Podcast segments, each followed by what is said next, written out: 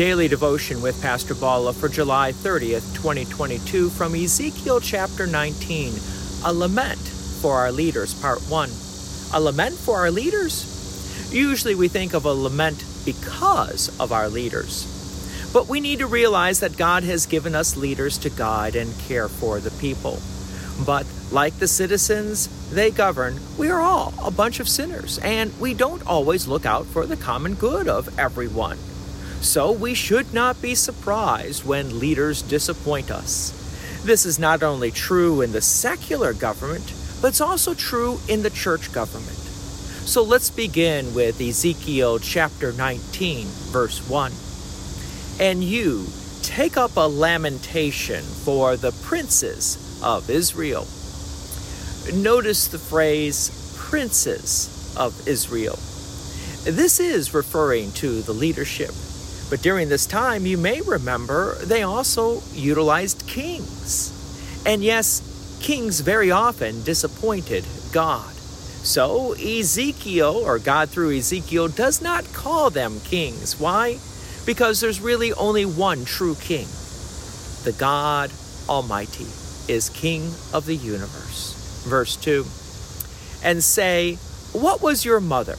A lioness among lions, she crouched. In the midst of young lions, she reared her cubs. And she brought up one of her cubs, and he became a young lion, and he learned to catch prey. He devoured men. So, why would the leaders of God be associated with a lion?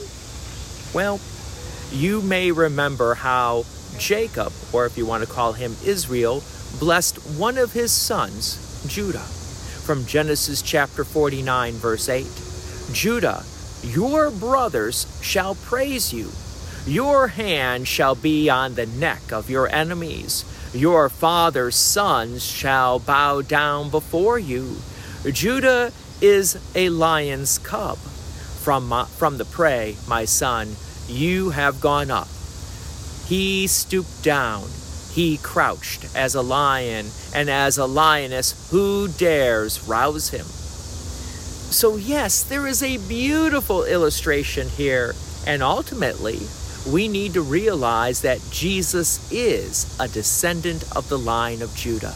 You see, Jesus will break down the greatest of greatest of enemies that's sin, death, and the devil. When Jesus dies on the cross to complete our salvation. And God saves humanity through that special event. Verse 4 The nations heard about him. He was caught in their pit, and they brought him with hooks to the land of Egypt. When she saw that she waited in vain, that her hope was lost, she took another of her cubs and made him a young lion. Verse 6 he prowled among the lions. He became a young lion, and he learned to catch prey. He devoured men and seized their widows. He laid waste their cities, and the land was appalled, and all who were in it at the sound of his roaring.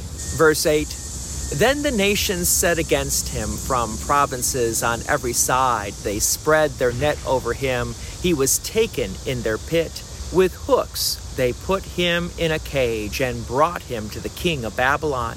They brought him into custody, that his voice should no more be heard on the mountains of Israel. So here's the idea that when the leaders were faithful to God, God worked through the leaders to protect the people of Israel.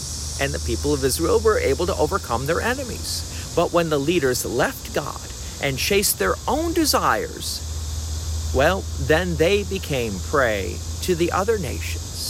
So the leaders would be taken. They would be the first ones taken into exile into Babylon. But should we not rejoice? Well, we should not rejoice because this is a lament.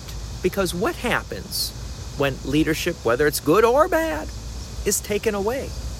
In the absence of leadership, there is chaos. We see that even in today's world, where there is a lack of leadership, and indeed, chaos among the people. So, yes, there should be a lament because the leaders were taken away.